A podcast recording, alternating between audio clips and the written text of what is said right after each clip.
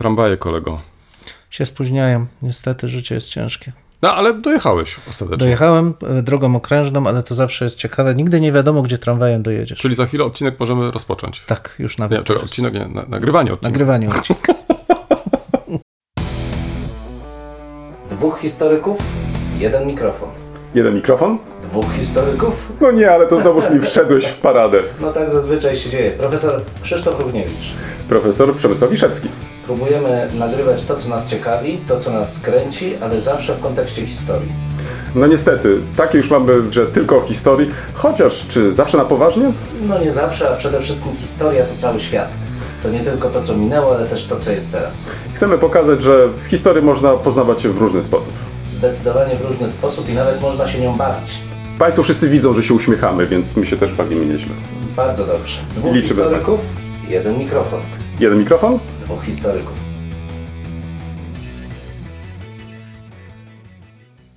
Wiesz co? Tak naprawdę to chyba powinniśmy rozpocząć od podziękowań.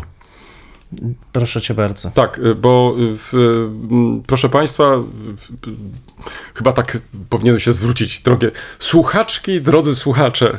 Oraz no, drogie osoby słuchające. Tak, wszyscy słuchacze, może no tak. tak. Proszę państwa, no, po prostu pobiliśmy nasz rekord. Ponad tysiąc osiemset odsłuchów w tym miesiącu. To, to jest naprawdę chyba niezły wynik. To znaczy, póki co, no nie chcę zdradzać całej kuchni, ale chyba jeszcze nie udało nam się uzyskać takiego wyniku. Dziękujemy wszystkim Pięknie, dziękujemy. za cierpliwość. Tak, tak, tak. tak. tak. To znaczy, naturalnie my się rozkręcamy, chcemy więcej, no może byłoby też dobrze, gdybyśmy mieli więcej osób obserwujących. To znaczy, nie dlatego, że jesteśmy niezadowoleni z tych, które nas stale obserwują, ale gdyby doszło jeszcze kilka nowych... Ha.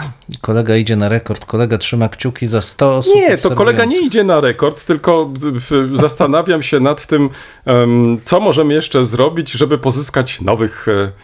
słuchaczy. Wśród nich słuchaczki i słuchaczy. Tak o, jest. O. No, ja zawsze proponowałem opowiadanie dowcipów, ale kolega jakoś nie poszedł na tym. No, ale, ale wiesz... Znaczy, no może... nie, nie, że ja bym opowiadał, to kolega by opowiadał, bo ja nie znam ja, dowcipów. Ja miałbym Ty, tak, cokolwiek tak, opowiadać. Tak, kolega, a propos, właśnie, a propos. zanim będziemy dzwonić, o. przywiozłem ci coś z moich wojaży. Byłem ostatnio w Namysłowie. O, pomyślałem sobie, że co jak co, no... Pierwsze moje skojarzenie z Namysłowem to piwo. No więc no, znalazłem oczywiście piwo.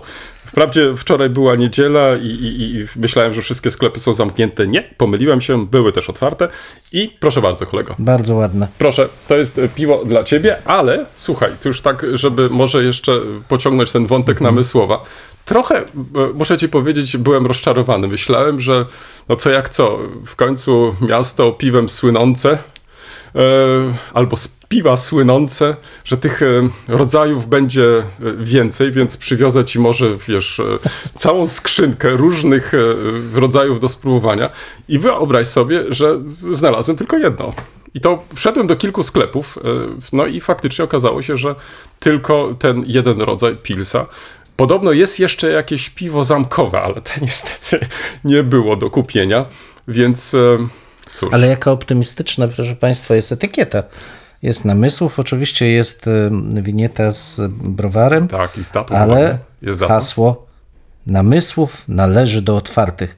I ja szczerze mówiąc się zastanawiałem przez chwilę, czy to znaczy, że oni sprzedają piwo z recyklingu, które już było otwarte i potem przelewają. Tylko... No, no, no, ale, ale, ale nie, nie potwierdź, ale, nie ale pod, potwierdź, że kapsel jednak jest nienaruszony. No, kapsel jest, ale to, czy piwo było użyte wtórnie, czy to jest... No ale zobacz, to się przekonam w domu. Na pewno tak, dziękuję tak. koledze. Bardzo proszę. Kolejna zagadka przede mną. Poza tym zwróć uwagę, poprosiłem panią w sklepie, żeby nie dawała mi z lodówki, mhm. ponieważ chciałem, żebyś otrzymał butelkę nienaruszoną, jeśli o, chodzi o naklejki. Piękne wiesz, jest, bo piękne później jest, pewnie tak.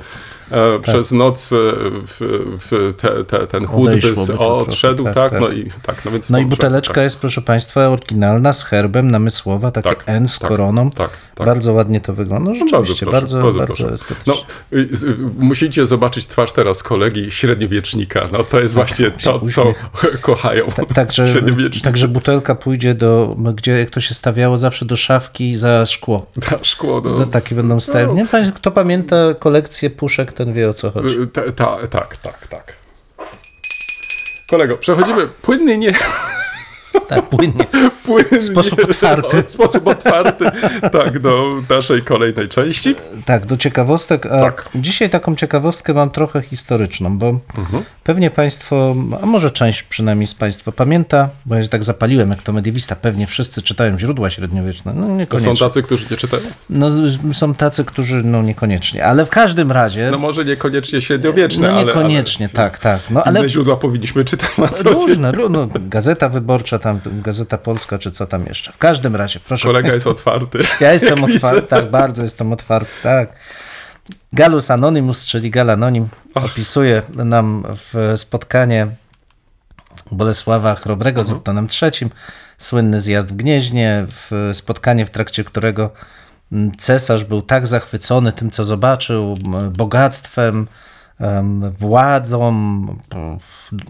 religijnością Chrobrego, że zakrzyknął na koronę mego cesarstwa, wszystko to przewyższa to, co słyszałem o tobie i co w, i w co wierzyłem. To na żywca, czy to tak już jest przetłumaczone? No, powiedzmy, że podążam za tekstem. I można się zapytać, no skąd Gal Anonim to wiedział? No bo to są klasyczne pytania. Dawno, dawno temu zdarzało się, że jeszcze historycy wierzyli, że rzeczywiście te słowa były wypowiedziane, opisywali cały ceremoniał koronacyjny do dzisiaj. Zdarza się, że niektórzy dalej wierzą, że został koronowany w trakcie tego spotkania na króla Chrobry. Pamiętajmy, że mamy do czynienia z tekstem, ale skąd sam wzór takiego, takiej anegdoty, że przybywa ktoś do kogoś, potem spotyka, mhm. ogląda, smakuje, krzyczy, to jest większe niż to, czego się spodziewałem, w co wierzyłem. No i jak to bywa z dziejopisami średniowiecznymi, mamy odbicie tego w Biblii. Oto królowa Szeba przybywa do Salomona i chce porównać to, co o nim słyszała, z tym, co zobaczy na miejscu. W domyśle chce udowodnić, że ona jest większą królową niż Salomon. No i ogląda, podziwia, patrzy, no i w końcu okazuje się, że jednak rzeczywiście to, co zobaczyła, jest imponujące.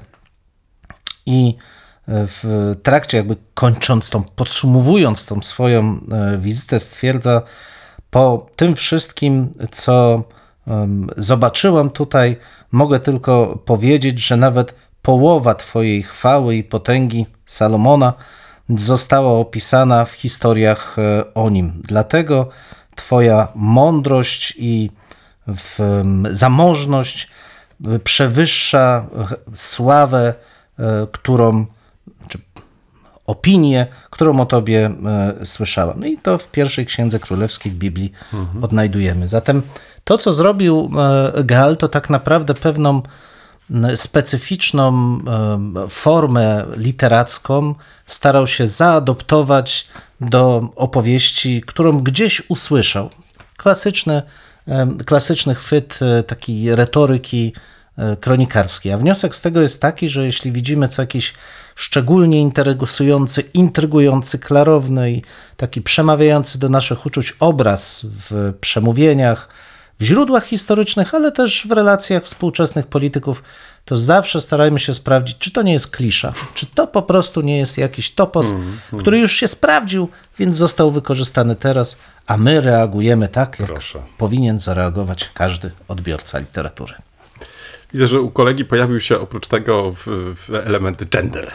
Gender, gender, tak, no tak, tak zawsze, to, zawsze. Tak, tak. Królowa ma rację. Więc tak, idę też troszeczkę w tym kierunku. No i teraz proponuję tobie i państwu przenieść się do Szwecji, do Uppsali. Przed kilku laty nasza artystka, performerka Katarzyna... Hmm, Boże, teraz gdzie ja tutaj te wszystkie mam moje no, no, notatki? No tak, Katarzyna Kozyra, oczywiście. Um, w ogrodach Linneusza w Uppsali um, przygotowała bardzo ciekawy performance. I o nim chciałbym dwa, trzy zdania. I dlaczego to miejsce, dlaczego te ogrody? Otóż ona w, wybrała te ogrody nieprzypadkowo. Um, może tylko przypomnę, Karol Linneusz, szwedzki botanik z osiemnastego wieku i autor, co może warto też przypomnieć, klasyfikacji organizmów oraz też teorii o płciowym rozmnażaniu roślin. I teraz, co ciekawe, otóż Katarzyna Kozyra wcieliła się w jedną z pięciu córek wspomnianego Karola Linneusza, Elizabeth Christine von Linne, chyba tak, no nie wiem, czy tak można, albo von Linne, albo von Linne. Całkowicie dzisiaj zapomniane, kompletnie zapomnianej, chociaż, co ciekawe, ponieważ nie mogła studiować, ale chciała pójść w ślady ojca, studiowała, nazwijmy to tak trochę, na własną rękę botanikę i faktycznie została też tym botanikiem. I teraz, co zaproponowała nam Katarzyna Kozyra, na co chciała nam zwrócić uwagę? Otóż jest kapitalna instalacja wideo. Polecam ją Państwu, w opisie do odcinka Państwo ją znajdą. Kiedy to wychodzą ludzie z paletami, tymi europaletami. No i tak układają sobie, wiesz, przed takim ładnym pałacem w ogrodzie wspomnianego Karola Linneusza. No i stają, stają, sta, sta, sta, stają, stoją na właśnie tych, tych paletach, a przed nimi, ubrana też w strój epoki, staje Katarzyna Kozyra, ale oczywiście jako Krystyna tym razem, przepraszam, Elżbieta tym razem. No i zaczyna dyrygować ty, ty, ty, ty, tymi osobami, które stoją na tych europaletach. I wszystko to się dzieje w rytm ody do radości. No i czego byś się spodziewał, to jest pierwsze takie zaskoczenie, no to, że padną słowa konkretne, no, które znamy. A to wręcz odwrotnie. Pojawiły się zwierzęta. To znaczy te osoby, które tworzyły chór, a którym zawiadowała Katarzyna Kozyra, po prostu składał się z głosów zwierząt, psa, krowy, osła, konia i w rytm ody do młodości śpiewały właśnie ten utwór Beethovena. I teraz, co ciekawe, no, ludzie, którzy siedzieli w, tak jak na koncercie, wiesz, na krzesłach i wysłuchiwali tego, tego, tego właśnie tej muzyki, no raz, że byli zaskoczeni. Ja myślę, że każdy z nas, kto oglądał tą instalację, był też zaskoczony.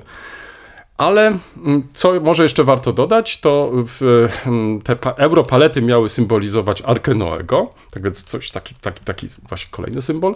No i na koniec w, w Katarzyna Kozyra wykorzystała taki szlaufik, wiesz, do polewania wodą i zaczęła oblewać tych zarówno śpiewaków, chórzystów, jak i ludzi, którzy zgromadzili się na ten performance. Taki teraz, zimny prysznic. Taki zimny prysznic, wiesz. No, i chyba w ten sposób chciała oddać trochę atmosferę tej, tej Arki Noego, że, mhm. że, że...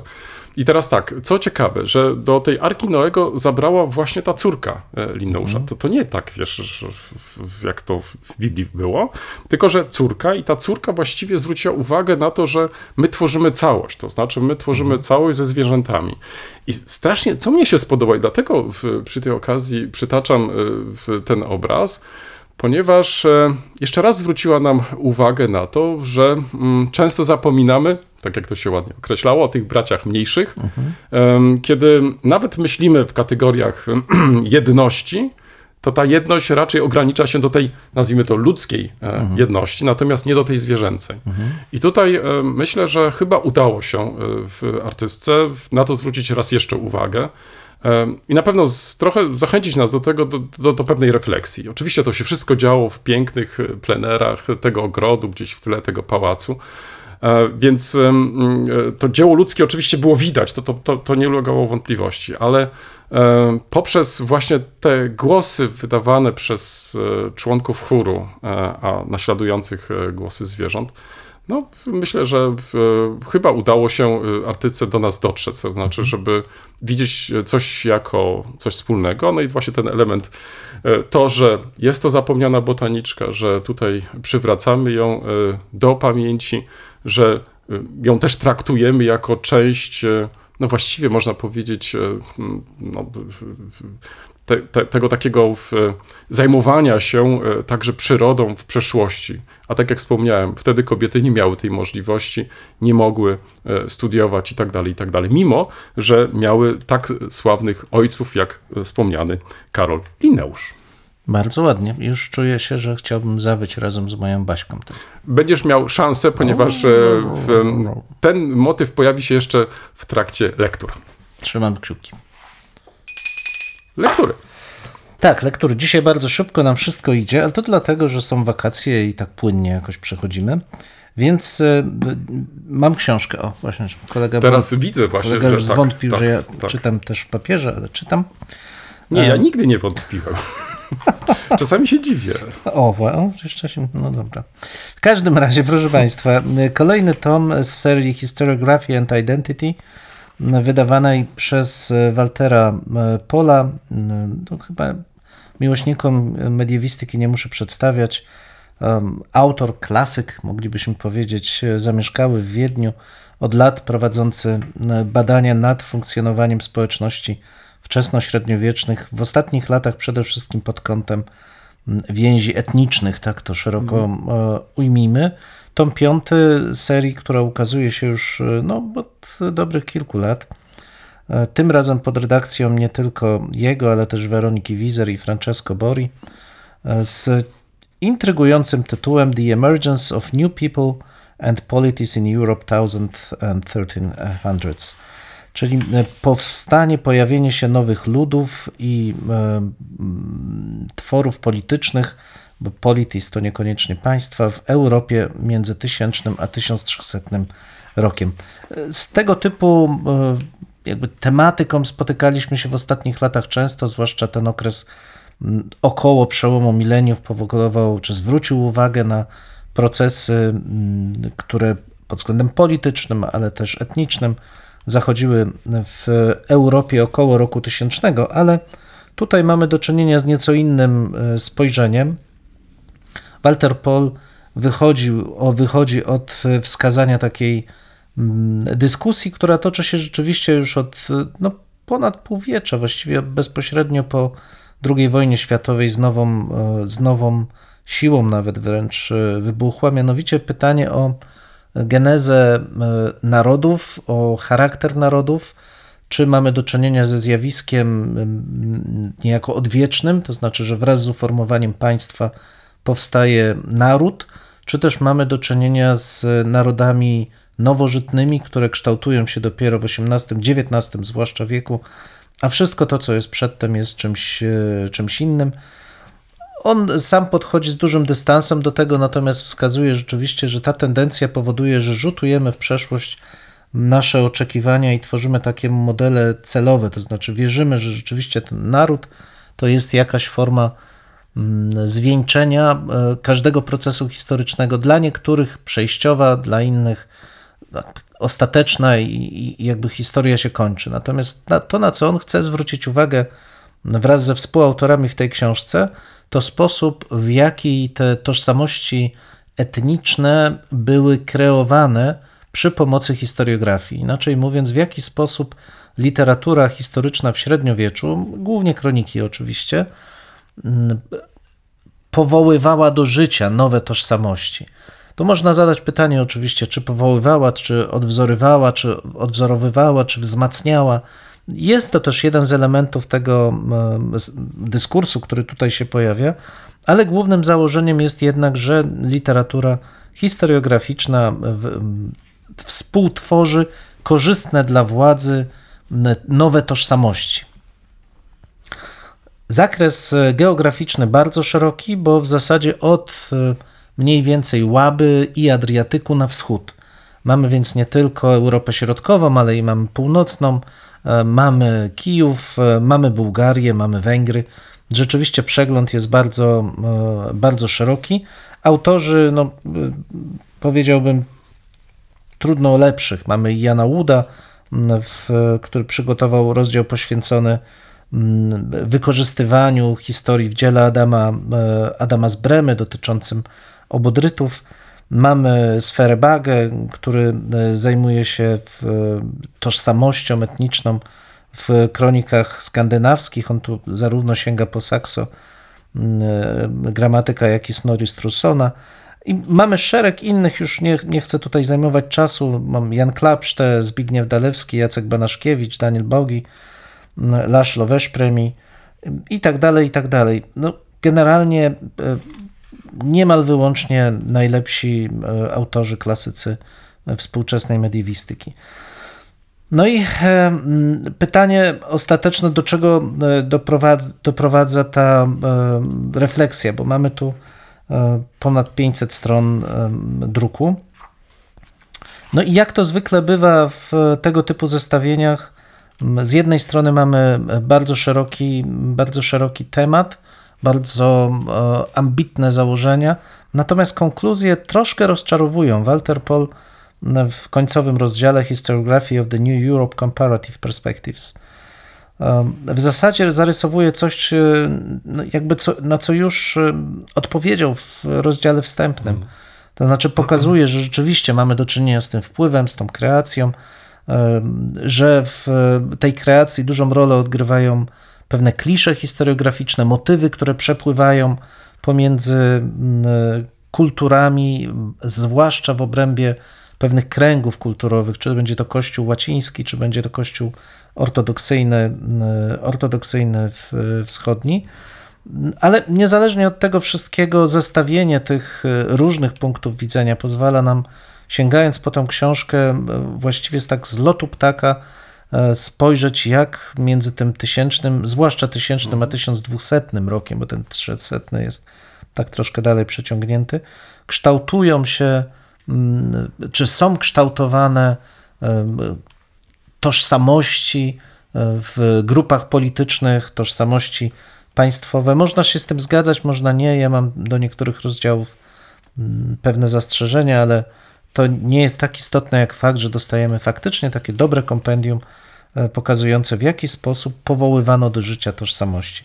To jest oczywiście cały czas dyskusja, no bo między innymi jest to dyskusja dotycząca tożsamości Polaków, czy funkcjonowania tej wspólnoty Polaków, co to znaczy, czy Gallus Anonymus napisał wspólnotę Polaków, czy też istniała ona wcześniej. Historycy spierają się o to oczywiście już od wielu dekad, a tu mamy tylko jeden do tego przyczynków, ale serdecznie polecam Historiography and Identity, tom piąty, The Emergence, The Emergence of New People and Politics in Europe. Wydawnictwo Brepols, więc... Hmm, no, książka nie tania. No książka nie tania. dwudziestym w zeszłym roku książka e, się ukazała, ale kto ma okazję, kto ma możliwość, nie będę podpowiadał też gdzie, ale można te, tą książkę też zdobyć nie po tak wysokiej cenie. A czy jest dostępna w wersji elektronicznej? Oczywiście, że tak. tak. tak ale... Cena jest identyczna. Aha, to, to nie jest open access. Niestety takie są, taka jest polityka dziwna w wydawnictw, że bardzo rzadko już teraz zdarza się, żeby te książki w wersji elektronicznej były znacząco tańsze, o tak bym hmm. powiedział. Zazwyczaj są tańsze, tam kilka, kilkanaście euro, ale przy cenie sto kilkadziesiąt euro za książkę, no to nie jest żadna... Zresztą, przepraszam, tylko tak dodam, ale spotkałem się z zupełnie dziwaczną praktyką, że kupuje się książkę na rok elektroniczną. Jest tak zabezpieczona, że po... Że... No, tak, wygasa, czyli wygasa, taki abonament. Nie możesz otworzyć. Taki abonament tak, musisz... Mhm. Ciekawe. No dobra, a druga rzecz to troszkę wprowadzenie do naszej rozmowy już głównej. W dużym formacie Gazety Wyborczej jest artykuł Zuzanny Bukłachy. Honor, hajs czy życie? Młodzi o Powstaniu Warszawskim, właśnie tak buduje się legendę. Jest to właściwie zapis wywiadu przeprowadzonego z czwórką, z piątką w zasadzie, młodych ludzi. Mhm. dwadzieścia, jedna osoba ma osiemnaście lat. Do dwudziestu dwóch lat, pochodzących czy pracujących w Warszawie, o tym, w jaki sposób odbierają oni Powstanie Warszawskie. W tym główne pytanie, czy sami zdecydowaliby się wziąć udział dzisiaj w takim powstaniu. Oczywiście jest to pewien wybór, więc mamy tu też właśnie taki przegląd sylwetek właśnie nieskrajnych. No, oczywiście są zwolennicy powstania, są może nie przeciwnicy, co też jest znaczące, że w zasadzie przeciwników powstania tutaj nie ma, ale są ludzie, są osoby, które jednoznacznie pozytywnie o powstaniu i o uczestnikach wszystkich powstania się wypowiadają i chcieliby w związku z tym wziąć udział, gdyby taka konieczność się pojawiła, ale są też i tacy, którzy wypowiadają się z dużo większą ostrożnością, niekoniecznie gloryfikując wszystkie mm. decyzje podjęte w tym czasie, ale wskazują z kolei na ten jednostkowy wymiar, na znaczenie, na odwagę, na bohaterstwo i tak dalej, i tak dalej.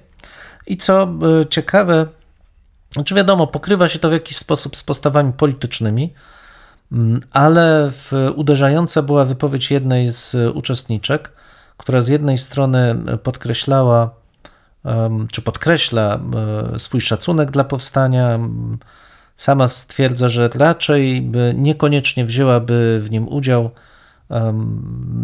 raczej sama, gdyby mogła i gdyby zdarzyło się jakieś nieszczęście, wojna, to uciekłaby z Polski. No i stwierdza, że w, w zasadzie, porównując to z działaniami polityków, oni robią wszystko dla siebie. Dlaczego więc ja miałabym nie robić czegoś dla siebie? I kiedy mówi o wyborach, mówi, że ona nie, nie pójdzie na wybory, bo właśnie politycy jedyne, co robią z każdej opcji, to działają dla siebie. W związku z tym ona też zrobi coś dla mhm. siebie. Pójdzie nad rzekę i będzie się opalać, czy weźmie udział. Mhm. To dość smutne jest, muszę powiedzieć. Znaczy, to pokazuje tą całkowitą erozję jakby zaufania do funkcjonowania społeczeństwa demokratycznego. No i znajduje też odbicie w, właśnie w tych relacjach dotyczących Powstania Warszawskiego, ale wcale nie tak bezpośrednio, jakbyśmy tego oczekiwali. Bo tak jak mówię, szacunek dla powstańców tak, jak najbardziej, natomiast kwestia naśladownictwa ich jest już rzeczą dużo bardziej skomplikowaną. Polecam, nie jest to długi ani bardzo skomplikowany artykuł.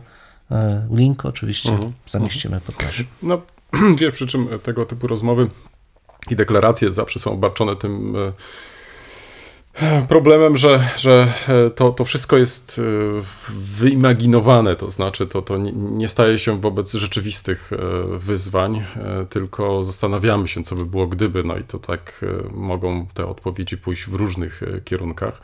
Choć pewnie i co na pewno odgrywa znaczącą rolę, to, to też jakieś wychowanie, czy to, to w rodzinie, czy mhm. też w szkole, tak. W, tak. jakaś wiedza, tak. jakaś empatia. No, no wiesz, to, to myślę, że tutaj sporo takich czynników, absolutnie. Więc z jednej strony to, to dobrze, że, że takie głosy się pojawiają i one są zróżnicowane, tak jak mhm. powiedziałeś. Z drugiej strony to, to myślę, że w, trudno dzisiaj powiedzieć, jak ty, ja byśmy się zachowali absolutnie. Wobec tych oczywiście, właśnie oczywiście. Um, już rzeczywistych wyzwań. Tak, natomiast co jest ciekawe, to rzeczywiście hmm. wiek, zdecydowana większość, hmm. bo tam pięć osób się wypowiada, ale e, chyba żadna z nich nie stwierdza, że wiedzę o powstaniu taką hmm. głębszą wyniosła ze szkoły. Ze szkoły, tak. Hmm. Lekcji, był jedna, dwie lekcje, e, właściwie nie było dyskusji, nie było sporów, natomiast czasami zdarza się, że popycha ich to, czy sama informacja o powstaniu rodzi się z tradycji rodzinnej i to mhm. popycha ich do szukania informacji w internecie. I mhm. podkreślają, że tam wie, większość tych informacji, jakie zebrali, zebrali w grupach facebookowych dotyczących mhm. Powstania mhm. Warszawskiego, co też powinno i dla nas być naprawdę sygnałem takim, mhm. nie powiem, że ostrzegawczym, ale bardzo ważnym, gdzie umieszczamy treści, gdzie popularyzujemy, w jaki sposób popularyzujemy wiedzę historyczną. W ostatnich dniach pogoda nas nie rozpieszczała. Początkowo planowaliśmy jakieś wypady w góry, ale, ale deszcz jednak zniechęcił nas do tego. Postanowiliśmy natomiast nadrobić coś, co sobie zawsze obiecywaliśmy. Ponownie pójść do Muzeów Narodowych we Wrocławiu. No i po prostu obejrzeć wystawy. I muszę ci powiedzieć, że już tak ogólnie jestem pod wrażeniem. To znaczy zmian, jakie w ostatnich latach nastąpiły. Bo i te wystawy stałe zmodernizowano, ale też jest bardzo ciekawa oferta wystaw czasowych. I mhm. o kilku z nich chciałbym króciutko wspomnieć, a przy okazji polecić też publikacje towarzyszące, czy to wystawom stałym, czy też czasowym. Zacznę może od mm, mm, tego, o czym wspomniałem na początku, czyli w części dotyczącej anegdot o instalacji Katarzyny Kozyry. Można ją zobaczyć w pawilonie Czterech Kopuł. I to nie jest też przypadek, że właśnie tam ta instalacja się znalazła, chociaż można byłoby sądzić, że akurat jej miejsce jest raczej na wystawie stałej, a nie na wystawie czasowej. Otóż można oglądać kapitalną wystawę. Nie wiem, czy już miałeś okazję ją zobaczyć, ale polecam tobie, ale także i państwu. Szaleństwo rokoka, fascynacja rokokiem na Śląsku w osiemnastym i dwudziestym pierwszym wieku. Kuratorami tej wystawy są pracownicy pawilonu Czterech Kopuł, ale koordynacją zajął się sam dyrektor profesor Piotr Oszczanowski. I już pierwsze wrażenia, kiedy wchodzisz do tej wystawy, to jest efekt wow!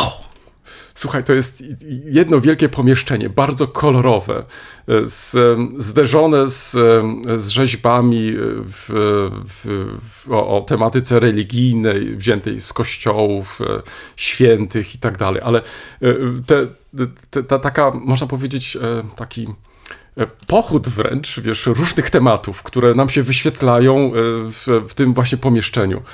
Jest ono bardzo kolorowe, no coś pięknego. No, dawno już nie widziałem właśnie takiej instalacji, która by mm, w, już na samym początku e, wywoływała ten efekt, efekt wow i od razu byłaby to zachęta do tego, żeby no dobrze, ale co jest w następnych pomieszczeniach? I tutaj trzeba przyznać, że udało się zrobić coś kapitalnego. To znaczy już jakiś czas temu wspominałem o tym, kiedy byłem na wystawie stałej w Muzeum Narodowym w Warszawie, to, że muzealnicy dzisiaj, tworząc wystawy, starają się łączyć dawne z obecnym. Także i na tej wystawie znajdziesz sporo ciekawych informacji. Tam zebrano ponad pięć tysięcy obiektów, które wyeksponowano przepięknie.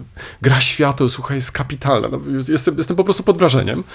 I zestawiono to ze sztuką współczesną. Dlatego znajdziesz na przykład mhm. tą instalację Katarzyny Kozyry w kontekście osiemnastego dziewiętnastego wieku. Wiesz, no po prostu coś kapitalnego. To znaczy pokazuje nam to, jak pewne tematy inspirują także i dzisiaj artystów, ale robią to po swojemu. To znaczy na przykład obrazy, które znamy z osiemnastego wieku, dzisiaj przemalowane w formie na przykład lub też podane w formie negatywu.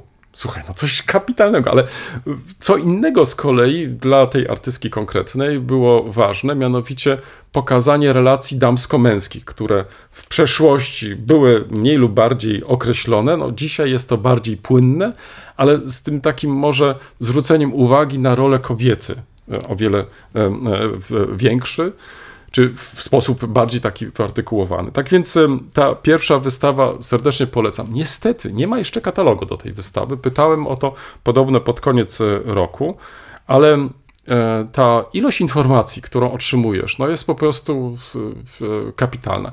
Jest może tylko jeden taki mały, mały na marginesie, ale to powinien być margines marginesów. Mała moja krytyka. Nie ma nic na temat ogrodów.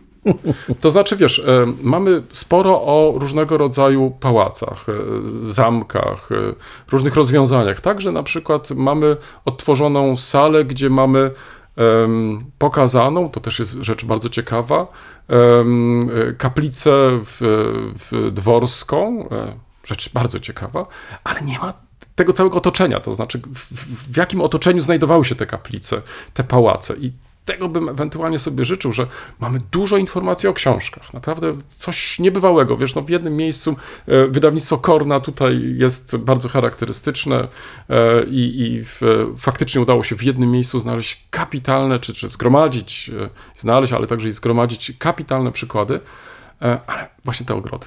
Także tego bym sobie życzył, żeby ewentualnie w przyszłości pomyślano także i o ogrodach. Pawilon Czterech Kopuł to, proszę Państwa, nie tylko oczywiście wystawy czasowe, to akurat należy do tych, ale przede wszystkim kolekcja sztuki polskiej drugiej połowy dwudziestego wieku i początków dwudziestego pierwszego wieku. Przy czym tutaj może należy dodać, że znajdziecie Państwo także i przykłady sztuki polskiej przed rokiem tysiąc dziewięćset trzydziestym dziewiątym. Wydano przepiękny, przepiękny katalog i polecam, zanim być może nawet Państwo udadzą się na tą wystawę. Ja ten błąd niestety zrobiłem. Raz, że rozpocząłem zwiedzanie tej wystawy od końca, czyli, ale z drugiej strony to nie był taki zły zabieg, to znaczy od, można powiedzieć, sztuki tu i teraz szedłem, wiesz, w głąb się zagłębiałem, tak, no i tam wylądowałem na początku gdzieś dwudziestego wieku. To myślę, że dobrym takim przewodnikiem jest katalog, który został wydany w, z tej okazji, kiedy właśnie już stworzono tą wystawę stałą. No jest to rzecz naprawdę bardzo, bardzo ciekawa i, i warta tego, żeby na, zwrócić uwagę na tą publikację. Ale na coś innego jeszcze chciałbym zwrócić uwagę, mianowicie to, w jaki sposób zastosowano różnego rodzaju y, y, roz, media taka, żeby przybliżyć takie czy inne obrazy, czy też kierunki. Są kody Q R, bez problemu możesz sobie zeskanować, no. Możesz sobie też posłuchać, w, jeżeli masz czas, chcesz to dzieło, w, przed którym stoisz, Um, um, jakoś um, poznać z różnych perspektyw. Faktycznie te krótkie informacje, które możesz sobie wywołać za pomocą kodu Q R, dają ci taką możliwość. Ale jest jeszcze druga taka w, możliwość, to znaczy jest kilka takich stacji y, stworzonych z myślą o osobach niewidomych, ale także i ty jako osoba widząca możesz stanąć sobie przed takim obrazem, zamykając oczy, i trochę poczuć się jak ktoś, kto jest niewidomy, a um, ma poznać to, to dzieło. I faktycznie jest taki duży panel, gdzie są um, przed, przed, za, za pomocą tych różnych wypukłości, w, także oczywiście języka Braille'a w, w opisie, możesz po prostu poprzez dotyk odczuć, co jest tematem takiego obrazu.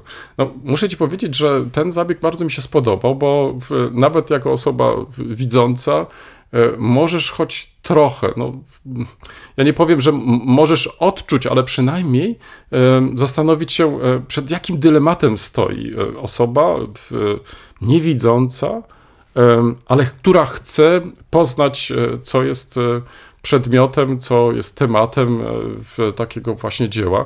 I mi się wydaje, że, że dobrze się stało, że takie panele powstają, że możemy dzięki temu faktycznie, korzystając z, z kodów Q R, usłyszeć, ale też możemy właśnie poprzez dotyk wyobrazić sobie niejako, co takie dzieło przedstawia, pokazuje. Więc bardzo ciekawy zabieg. Więc na to chciałem też zwrócić uwagę, kiedy Państwo będziecie zwiedzać tą część wystawy stałej, w, czyli te kolekcje sztuki polskiej w drugiej połowie dwudziestego dwudziestego pierwszego wieku, to zwróćcie na to szczególną uwagę. Przenosimy się do innej części, czy właściwie do głównej części Muzeum Narodowego, bo to jest w, pawilon Czterech Kopuł, jest, jest częścią Muzeum Narodowego. Muzeum Narodowe byłem zaskoczony. Szukałem, słuchaj, części średniowiecznej, a jej tam już nie ma. Ja byłem cały czas przyzwyczajony, że ona jest eksponowana tam na dziedzińcu. Słuchaj, a teraz jest na pierwszym piętrze. Nie wiem, czy byłeś. Podejdź. Słuchaj, przepięknie um, zaaranżowana sala, kapitalnie oświetlona, zabytki, które znamy z dzieciństwa. No przecież każdy z nas do tego muzeum jednak często zachodził. No ja kilka lat niestety nie byłem w muzeum i tu przyznaję. Byłem naprawdę bardzo miło zaskoczony, co zobaczyłem. Kapitalna inscenizacja zabytków średniowiecza, przepięknie poprzez światło wyeksponowane i panele informacyjne. Także i tutaj zastosowano różne nowoczesne rozwiązania, taka, żeby przybliżyć taki czy inny zabytek i co jest ważne, poprzez panele dotykowe możesz sobie fragmenty tych zabytków mm. na przykład wywołać i coś więcej na ich temat się dowiedzieć. Tak więc także i tutaj polecam wystawy stałe w Muzeum Narodowym, ale zwrócimy uwagę też na wystawy czasowe. No i tutaj w zacznę może mm, od wystawy, którą no, myślę, że jeśli kolega jeszcze nie widział tej wystawy, to, to, to powinien, biorąc pod uwagę, że w przeszłości bardzo dokładnie zajmował się mm, historią polskich królów, nawet pisał poczty królów polskich, ale pytanie, czy ty wykorzystywałeś wtedy te w, rysunki Matejki, czy też nie? Ale chodzi ci o poczet, poczet Matejki? Poczet, tak, tak, tak, tak, tak. Tak, on był częścią ilustracji tych Czyli, naszych tak, pocztów. Widzisz, teraz możesz mhm. zobaczyć na wystawie czasowej oryginały w naszym no, muzeum. Proszę. Także polecam ci, koniecznie po prostu podejdź, bo z pewnością ćwiczyłeś, prawda, nie tylko tutaj sposób wypowiadania się, ale też być może nawet chwyciłeś za ołówek albo kredkę i zacząłeś sobie rysować takiego czy innego właśnie władcę kolegi lub, mnie też, przeraża lub też królową czy też księżniczkę, którą tam możemy. Także, proszę Państwa, krótko mówiąc, mamy czterdzieści cztery rysunki Jana Matejki w oryginale. Jest to naprawdę kapitalna wystawa, przepięknie wyeksponowana. Myślę, że, że chyba no, wszyscy powinni to, to, to obejrzeć. Tym bardziej, że jakby nie patrzeć, to przecież Jan Matejko w jakiś sposób, znaczy chyba w sposób bezpośredni wpłynął na to, jak wyobrażamy sobie dzisiaj naszych władców, czy też władczynie. No i w, chyba jesteśmy przekonani, że tak wyglądali, a nie inaczej.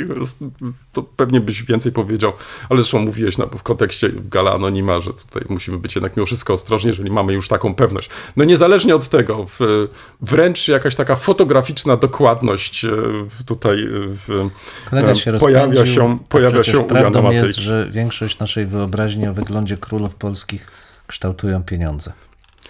To, to, kolega, tu, kolega, Matejka, tu sprowadził, no i... kolega tu sprowadził do jakiegoś wszystko takiego jasne. merkantylnego w aspektu, wiem, ale ja uważam, że nie, wizerunek. nie, proszę Państwa, nie, nie, to, nie to, to powinno się wyciąć teraz, co kolega powiedział, ponieważ on zburzył tutaj to, to nasze takie... Ale nic nie zburzyłem, właśnie nie, połączyłem po prostu wizerunki nie, nie, z Matejki nie, przeniesione ale, ale, na pieniądz, ale teraz powodują, że sobie, te obrazy się wżerają w sobie mózg, jakiegoś nauczyciela, który tutaj w, w przekonuje uczniów, że taki, a nie inny wizerunek. Ty teraz mówisz, że tak naprawdę chodziło tu tylko o pieniądze. No, no. Znaczy chodzi, chodzi o to, że po prostu na naszych banknotach są królowie Matejki. O to no, mi chodzi. Aha, w tym sensie. Tak, aha, ach, no, tak. A nie, no to dobrze. A że mu zapłacili to, to dobrze, za to. Nie, to no, dobrze, no. że dopowiedziałeś, wiesz, no bo, bo to już się przestraszyłem, że, że tak, że, że teraz będę rozpatrywać Matejkę, no tak, nie daliby mu kasy, to albo, nie, albo daliby za mało, to zamiast tam to rysować, no nie wiem, ta, taki jakiś element. Ucha by nie było. Tak, no na przykład, prawda? No.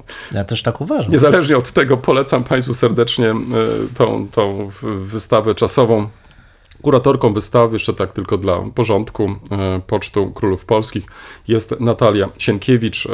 Jeszcze raz, gorąco polecam. Polecam też, chociaż nie do końca jestem pewien, czy tą wystawę czasową będzie można jeszcze obejrzeć, ponieważ tak się złożyło, że chyba byłem ostatniego dnia. Otóż Moda Stanu Wojennego. Bardzo ciekawa wystawa. Kuratorkami wystawi, wystawy są albo były, no w zależności od tego, czy będzie jeszcze przedłużony termin w możliwości obejrzenia tej wystawy, dr Małgorzata Możdżyńska-Nawotka oraz Maria Dufek-Bartoszewska. I tutaj no, mogli zapytać, no, czy... jakieś ubrania, kostiumy, jakieś płaszcze, no, no mogą być interesujące, żeby, żeby, Pewnie, że żeby oglądać. No i, i faktycznie obie panie nas przekonały, że, że to naprawdę no, też jest wystawa, którą koniecznie trzeba zobaczyć, ponieważ udało im się połączyć i historię z mm, tych, tych właśnie w, wytworów lat osiemdziesiątych z sytuacją, jaka się w Polsce wtedy, w, jaka, jaka była sytuacja w Polsce. Dalej, w, wielkoformatowe zdjęcia. I tutaj chcę podkreślić, że to faktycznie w, był kapitalny pomysł, ażeby wykorzystać zdjęcia jednego z najbardziej znanych wrocławskich fotoreporterów tego okresu, Mieczysława Michalaka. I zestawienie tych wydarzeń politycznych, które widać na jego zdjęciach z tymi ubiorami, no coś kapitalnego. No nie, to, to musisz koniecznie zobaczyć. I pojawiają się fragmenty także i, i filmów. E, e, nie będę mówić jakich, bo, bo to niech nie będzie przynajmniej jakąś taką niespodzianką, ale byłbyś zaskoczony. Jakbyś był na tej wystawie, byłbyś zaskoczony. Oczywiście tej wystawie towarzyszy przepięknie wydany katalog, także, także i ten katalog polecam Państwa uwadze.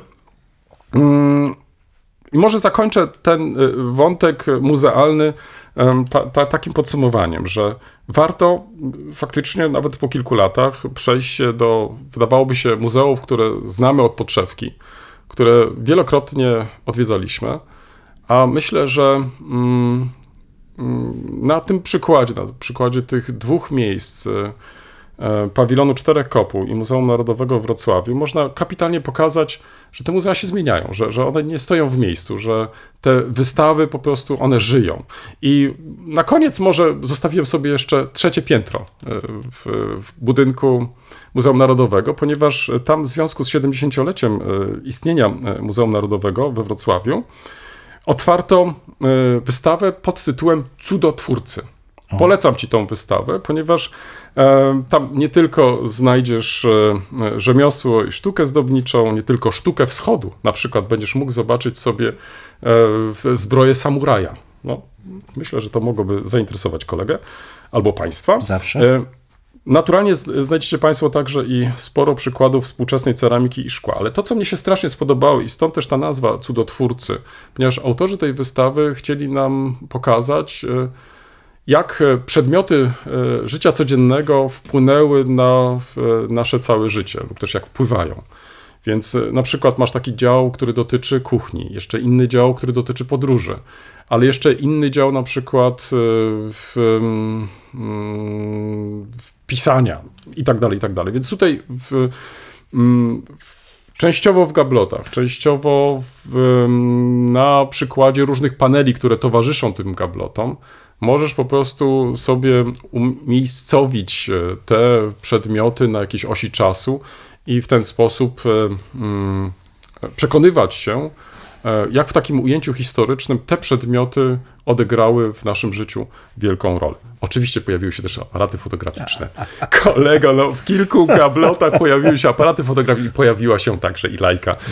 Tak, jeden A. Nie wiem, dlaczego akurat umieszczono jeden A. To nie akurat był aparat, który aż tak cieszył się wielkim powodzeniem w, w, w Niemczech, w Polsce. Raczej dałbym na przykład em trzy, jako ten masowy towar już faktycznie w, w Polsce nie było niestety tej komunistycznej na niego stać wielu, no ale jednak mimo wszystko na świecie cieszył się ten model wielkim zainteresowaniem, ale muszę ci powiedzieć, ze wzruszenia łezka popłynęła, tak więc tu muszę powiedzieć, że z wielkim zainteresowaniem obejrzałem sobie także i tą wystawę stałą, która jest częścią wystawy stałej Muzeum Narodowego na trzecim piętrze, bo kolego, właśnie to jest nowe piętro i koniecznie trzeba je po prostu zobaczyć, bo najczęściej kończyliśmy na drugim piętrze, a tutaj proszę bardzo, cudotwórcy. No, tytuł może niewiele może mówić, bo to tak naprawdę co, co autor miał na myśli, mhm. ale kiedy wchodzisz do tego świata,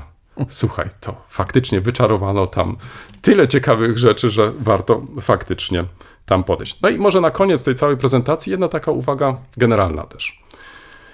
Wiesz, ja nie wiem, czy ty byłeś też konfrontowany z taką sytuacją, że w chwili, kiedy szukałem jakichś informacji o w muzeach, o w różnych wystawach, a także o publikacjach, często trafiałem na to, że były one finansowane ze środków europejskich, na przykład publikacje. Mhm. I doskonale wiemy, że takie publikacje w, były dostępne nieodpłatnie dla zainteresowanych, ponieważ one powstawały w ramach właśnie tych mm, środków europejskich. No, wyobraź sobie, że coraz częściej spotykam się z sytuacją taką, że strony, które jeszcze in, funkcjonowały, kiedy te projekty były realizowane, dzisiaj już po prostu nie funkcjonują, nie są aktualizowane. Publikacje, które wtedy można było dostać za darmo, dzisiaj kosztują straszne pieniądze. Wiesz, ja szczerze mówiąc tej, tego, tej takiej tendencji nie rozumiem. To znaczy um, wydawało mi się zawsze, że um, te projekty europejskie miały przede wszystkim służyć temu, ażeby coś rozpocząć, to znaczy mhm. dać, coś wrzucić, wiesz, żeby móc wywołać jakieś kolejne w, no, zainteresowanie. Nie chcę może tak za bardzo generalizować, ale trzy cztery przypadki już teraz mam na uwadze, gdzie faktycznie to nie odegrało żadnej roli. To znaczy skończył się projekt, skończyło się finansowanie, skończyło się aktualizowanie strony, publikacje są sprzedawane już w, w, w normalnym obiegu i tak dalej, i tak dalej. No, no nie wiem, czy na tym to powinno polegać, więc taka, może też taka inna generalna uwaga, że, że, że właśnie zwiedzając te muzea, interesując się publikacjami, czasami jesteś konfrontowany także i z takimi sytuacjami. No tak, znaczy generalnie sklepy muzealne są bardzo drogie, to trzeba od razu powiedzieć i publikacje w nich, już nie mówię o gadżetach, mm, ale publikacje mm. zazwyczaj są droższe niż w mm, księgarniach. Natomiast faktycznie mnie zastanawia, dlaczego wersje elektroniczne katalogów na przykład nie są dostępne normalnie za darmo. Mm, mm. Nie, nie bardzo rozumiem sens, jaki stoi za tym, żeby duże pieniądze inwestować w przygotowanie katalogu, a potem ograniczać dostęp do tej informacji poprzez wysoką cenę, wręcz mm. zaporową niektórych katalogów. Jak rozumiem cenę katalogu papierowego, bo to jest kwestia jakości też produkcji mm. papieru, tak, zdjęć, zdjęć tak. praw autorskich, to wszystko kosztuje. Ale w przypadku dystrybucji elektronicznej wydaje mi się, że tu naprawdę można Choć, by... Wiesz, tutaj muszę przyznać, że te katalogi, które sobie zakupiłem, czyli ten katalog do wystawy stałej kolekcji sztuki polskiej drugiej połowy dwudziestego do dwudziestego pierwszego wieku, nie jest taki drogi, on kosztuje trzydzieści złotych. Inny katalog, który jest katalogiem do miejsca, czyli do Pawilonu Czterech Kopuł, on z kolei kosztuje dwadzieścia pięć złotych, więc to mhm. nie są jeszcze tak, ceny zaporowe. Tak, prawda? Tak. Natomiast mnie bardziej chodziło o to, co się dzieje w chwili, kiedy jakieś projekty są realizowane tak. z, ze środków europejskich, a następnie po już wyczerpaniu tych środków, czy też po upłynięciu czasu realizacji, mhm. co dzieje się dalej z tymi projektami, wiesz, co dzieje się dalej z efektami mhm. też, co było no, celem takiego właściwie mm-hmm. projektu, czyli publikacjami na przykład, stronami internetowymi i tak dalej. No i tutaj myślę, że to jest taki chyba problem, z którym pewnie coraz częściej będziemy konfrontowani, bo tych projektów w przeszłości tak, było realizowanych sporo, a każdy z nich, jeśli chodzi na przykład o tutaj Śląsk, czy też Dolny Śląsk, to miał na celu no jednak no, dać jakiś taki impuls do dalszego rozwoju, tak. do, do, do zajmowania się. No i myślę, że nawet ten efekt, jaki osiągnięto, że jednak zainteresowano sporo osób, że mhm. włączyły się te osoby też do realizacji takich projektów, że szkoda to zmarnować. No, kwestia sustainability, wiesz? To jest zawsze, ten, czyli trwałości właśnie mhm. tych efektów. Jednym z rozwiązań jest przenoszenie publikacji do bibliotek cyfrowych o dużej mhm. trwałości, mhm. czyli bibliotek instytucji naukowych, czy bibliotek miejskich, wojewódzkich i tak dalej. I to rzeczywiście daje rezultaty. Natomiast rozproszenie tych publikacji po stronach właśnie projektowych, masz absolutną rację, po pięciu sześciu latach nikt nie utrzymuje tych stron. Często są one zamykane, bo wygasa okres hostingu, bo są postawione na serwerach prywatnych. Tak, kolejne koszty trzeba ponosić. No hmm. oczywiście, że tak. Więc zgadzam się z tobą i faktycznie co mnie ciekawi, to dlaczego nasze muzea nie mają swojej biblioteki cyfrowej, mhm. takiej jak funkcjonuje Federacja Bibliotek Wiesz, Zobacz, Cyfrowych Muzeum Architektury w, na przykład mhm. proponuje niektóre katalogi tak, online. W, online tak. tak, tak. Natomiast to jest coś innego niż w, na przykład tak, Federacja tak, Bibliotek Federacja Cyfrowych, Bibliotek, Muzeów, tak, czy cokolwiek tak. takiego. Mhm. Zresztą nawet nie wiem, czy... W, no nieważne, to już nie Ale nie, ale jako pomysł mhm. myślę, że to, w, kto wie, w, może mhm. byłoby tym pewnym rozwiązaniem albo tak. w... dawałoby możliwość przekazania tych materiałów już zrealizowanych mhm. właśnie do dalszego tak, wykorzystania. Że jest nawet wręcz gotowa taka platforma, czyli Polona. Mhm. W Polonie spokojnie można by tego typu elementy umieszczać. Główny temat, kolego. Tak, temat. Bo mam cytat.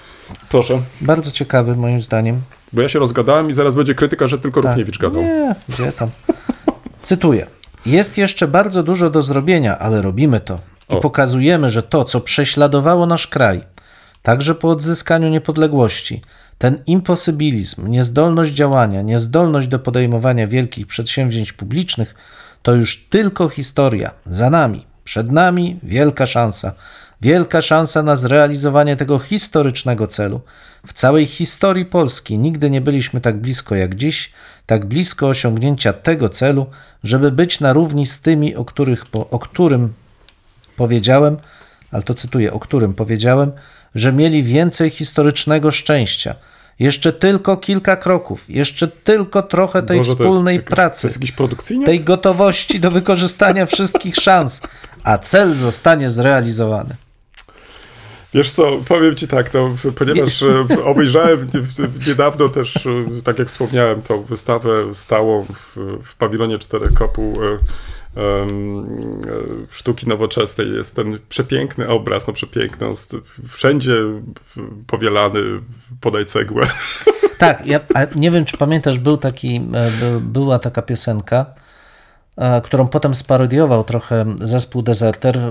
Drodzy Polacy, jeszcze tylko kilka lat, wszyscy do pracy, podwójmy tak, swój tak. wysiłek, tak jest, tak jest. Zjednoczmy wszystkie siły, ojczyzna, ojczyzna czeka na tak, ciebie, towarzyszu tak, miły. Tak, tak, no, tak. Nie zdradzimy, jaki to polityk, której opcji, ja myślę, że państwo mniej więcej się domyślają, trzydziestego czerwca tego roku taką wypowiedź miał, z okazji otwarcia pewnego tunelu w pewnym miejscu na Pomorzu Zachodnim, ale nie, nie, czytujemy, hmm. nie cytujemy, nie, czy ja nie cytuję tego, żeby się tu naśmiewać z tej retoryki P R L, P R L-u, która tutaj... Tak, tak, tak, tak. Ona jest niestety, niestety ciągle żywa w języku publicznym i to dotyczy i akademików, hmm. i polityków, ale zwróciłbym uwagę właśnie na wykorzystywanie pewnych klisz, obrazów dotyczących historii i wykorzystywania historii właśnie w tym dyskursie hmm. politycznym. No bo zwróćmy uwagę, jak wielką rolę odgrywa ta historia w tym dość banalnym przekazie, który ma powiedzieć, że nasza, nasz obóz polityczny dokonał czegoś niemożliwego. Nigdy wcześniej w historii to się Polsce nie udało, a teraz osiągamy historyczny cel. No, potrzeba tylko jeszcze jednej... Tak, tak. I sprężymy się i osiągniemy historyczny cel. Historia jest nie tylko pewnym źródłem przykładów, czy, czy rozwiązań, czy możliwości zrozumienia pewnych mechanizmów. Nie, historia jest tutaj takim um, wyznacznikiem, takim punktem odniesienia o wartości wręcz ostatecznej. To, co my robimy, ma historyczny charakter. Znaczy, to jest takie, że po prostu jak się napniemy, to już nikt nas nie będzie w stanie w żaden sposób skrytykować.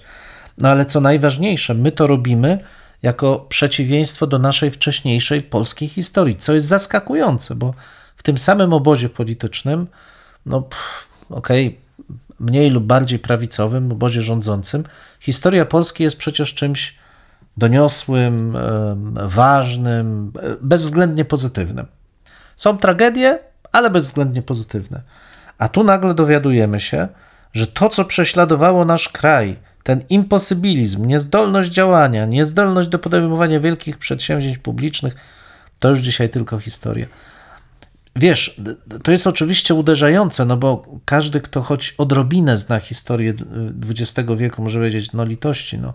A cała modernizacja powojenna, wszystkie te wielkie przedsięwzięcia, Nowa Huta, jak ktoś chce w pobliżu tego miejsca, gdzie przekopano ów, ów tunel, może powiedzieć, no a stocznia w mhm. Szczecinie, mhm. Ileś takich wielkich przedsięwzięć, to sorry, niestety czasy P R L-u, ale jak chcemy, to i okres dwudziestolecia międzywojennego z kopem, z C O P-em i tak dalej. Możemy sobie takich przykładów dać wiele. Tymczasem historia tutaj służy nawet nie jako element, czasami zrzymamy się, wykorzystuje nasz premier, zwłaszcza tak nie do końca zgodnie z, ze stanem badań, tak tu ujmijmy pewne wydarzenia historyczne, ale tutaj nawet tego nie ma. Znaczy jest historia jako pewien punkt odniesienia, z którym się nie dyskutuje, no bo to jest historia, więc z tym się nie dyskutuje, a tylko, że on nie ma nic wspólnego, tak, już kompletnie nic z przeszłości. Nie, wiesz, tylko, że zwróć uwagę, że... że to, to jest to, dyskurs polityczny. Tak, zgoda, mhm. tylko, że to, że politycy niektórzy, już to, to jest obojętne, tak. które, której opcji politycznej, wykorzystują w sposób instrumentalny historię, to myślę, że tak jest. To nie dzieje się od dzisiaj. Ciekawe natomiast jest to, że jest taka wielka wiara w tą historię tych polityków. Mm-hmm. Wiesz, to znaczy, że stwarzają tym samym jakieś takie wrażenie, że jest coś takiego jak historia, że, że oni sami mają monopol na tą historię i, i wiedzą, jak ta historia przebiegała i teraz chcąc...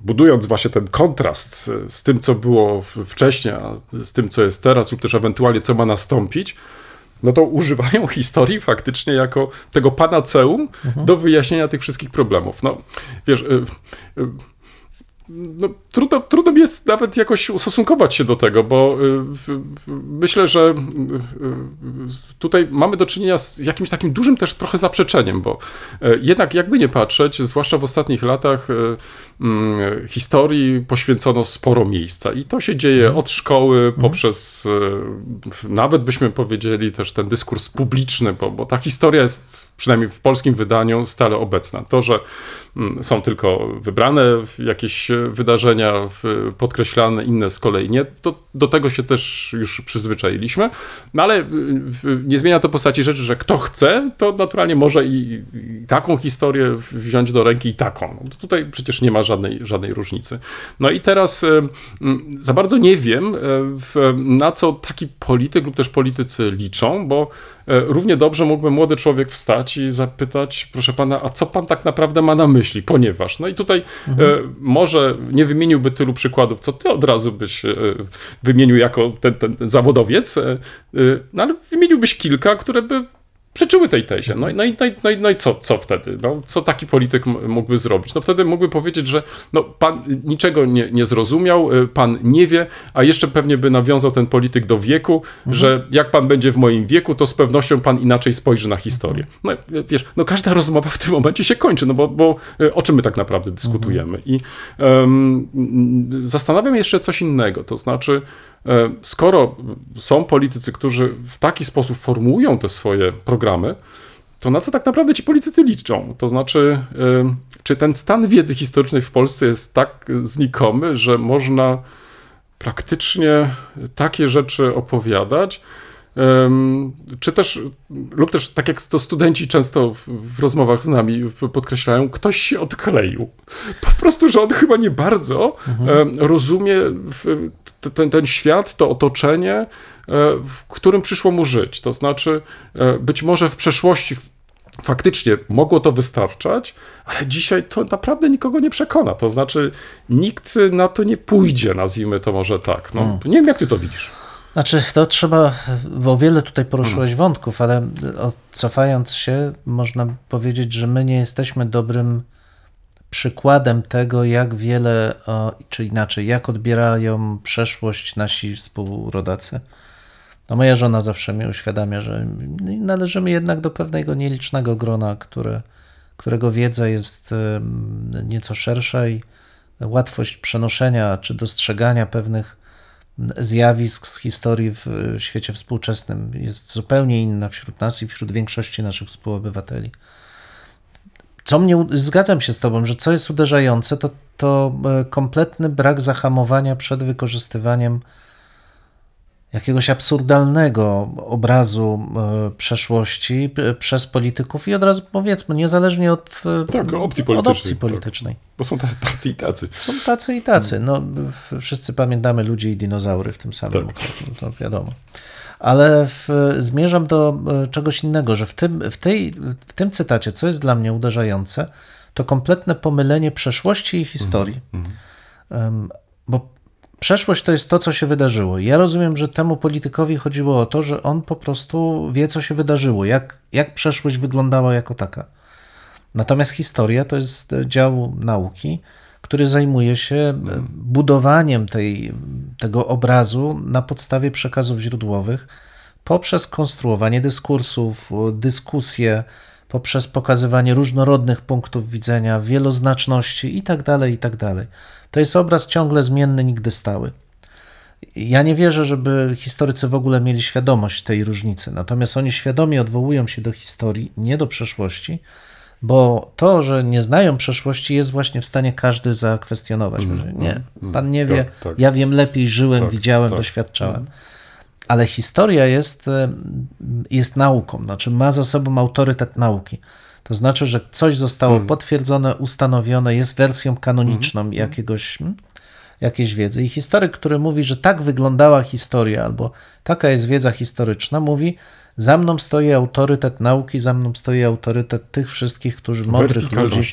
Tak, to jest, to jest coś, co rzeczywiście zostało już zaakceptowane, jest elementem rzeczywistości. Z tym nie da się dyskutować, chyba że jest pan zawodowym historykiem, no ale mój Boże, ja jestem politykiem, za mną stoją wyborcy. No i wiesz, uderzające dla mnie jest to, że w tym polskim dyskursie rzeczywiście historia jest, ma ogromny autorytet, przynajmniej w oczach polityków, mm, mm. co powiedziałbym, no budzi pewien, pewien mój, nie, nie powiem entuzjazm, ale pewien mój optymizm do momentu, do którego nie zetkniesz się z tym, jak oni widzą tą historię i że jest to kompletnie, kompletnie zinstrumentalizowany obiekt.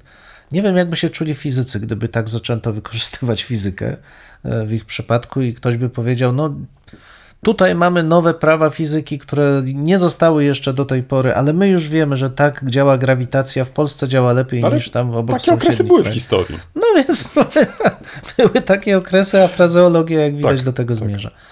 A wiesz, to co mnie interesuje, to czy w tym okresie przedwyborczym rzeczywiście ten, ten sposób wykorzystywania historii będzie podlegał zmianom. I, i tu chętnie bym, ty wiesz lepiej, bo właściwie ta dyskusja koncentruje się wokół dwudziestego, nawet dwudziestego pierwszego wieku.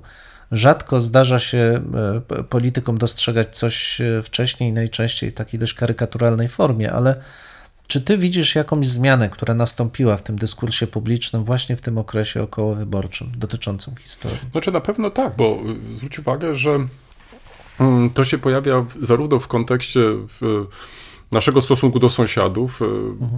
O, o Niemczech chyba tutaj nie muszę nikogo przekonywać, że te zmiany nastąpiły i, i ta retoryka przynajmniej części polityków jednej strony sporu politycznego, nazwijmy to tak, Niemcy traktuje w sposób bardzo, bym powiedział, taki zero-jedynkowy, wiesz, czarno-biały, ta, tam nie ma żadnych szarości, czy też do tego, do czego byśmy tam nawiązywali.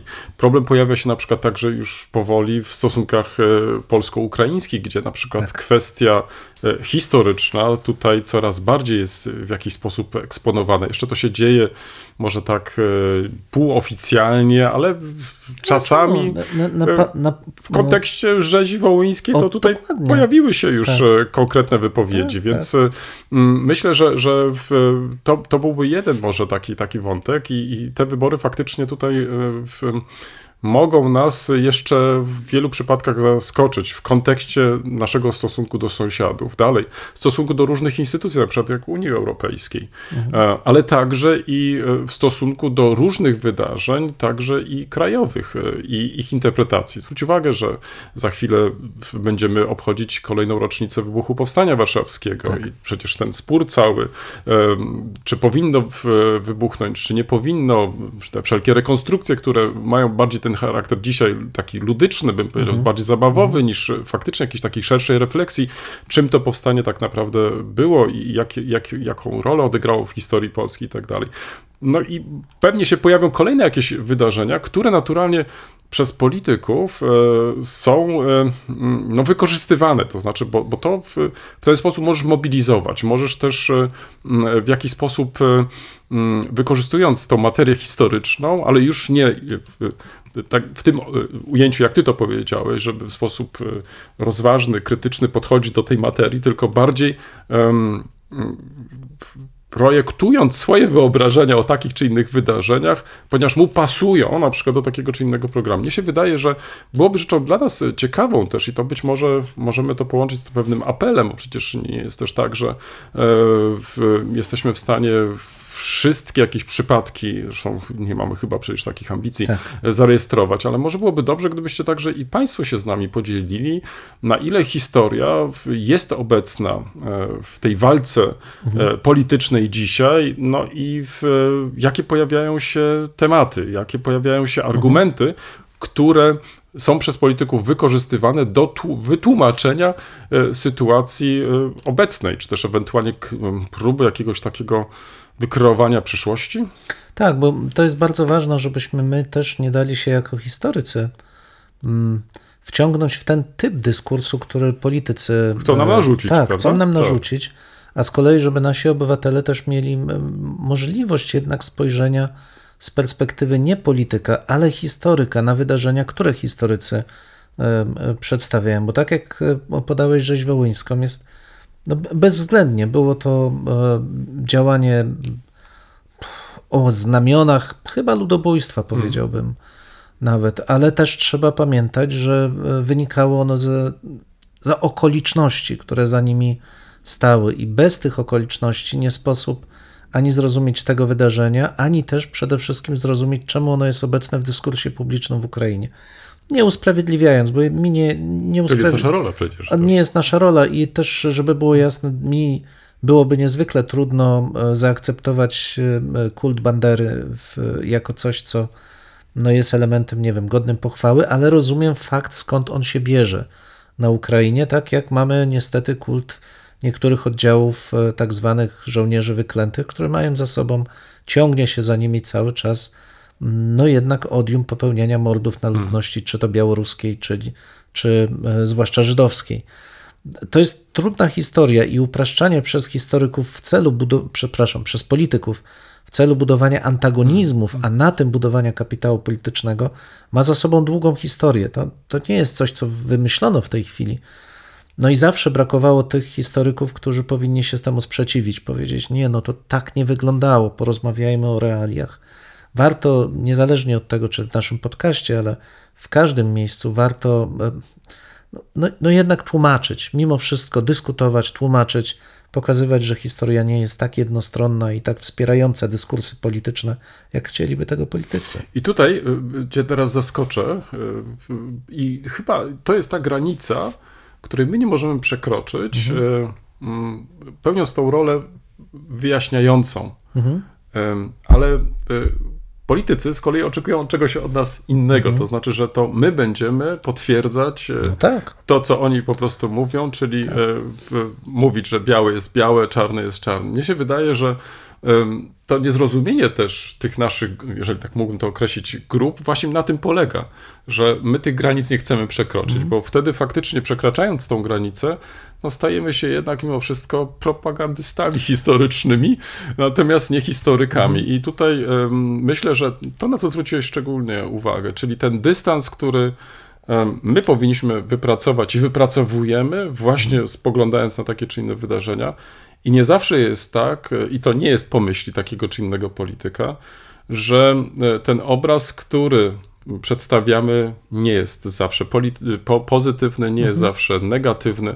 Jest on bardzo złożony, tak. ale to wymusza z kolei jednak mm, jakieś, tak, jakieś takie większe zastanowienie się, jakąś taką refleksję, dlaczego właśnie tak, a nie inaczej widzimy. Dlatego uważam, że ten przykład, który przytoczyłeś, że my możemy na tego banderę różnie spoglądać, mhm. nie tylko z polskiego punktu widzenia, tak ale powinniśmy też zrozumieć, dlaczego na przykład na Ukrainie czy w Ukrainie dzisiaj ta postać jest tak często przywoływana i być może łatwiej uda nam się spotkać też z Ukraińcami, kiedy my będziemy tak naprawdę rozumieć także i ich sposób widzenia, postrzegania. Tak i wiesz, ja zawsze powtarzam też, że właśnie mówić, że białe jest białe, czarne jest czarne trzeba, natomiast przede wszystkim trzeba mieć nadzieję, że kiedy ten racjonalny dyskurs się wdroży, nie polityczny, bo polityczny zakłada manipulację w konkretnym celu, ale racjonalny dyskurs pozwala nam się spotkać z różnych narodów, opcji politycznych. Jeżeli jest wola dyskursu racjonalnego, to zawsze to spotkanie jest możliwe.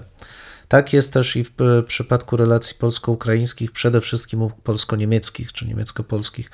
Jak zawsze powtarzam, dobrze mieć sąsiada, politycy powinni zwłaszcza o tym pamiętać i tego sąsiada można spotkać właśnie racjonalnie dyskutując, także o przyszłości.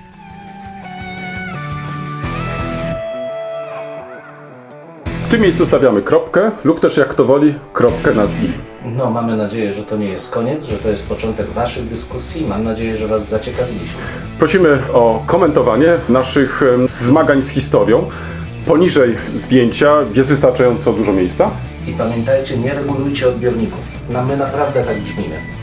E, tak, chociaż być może czasami e, może trzeba ściszyć.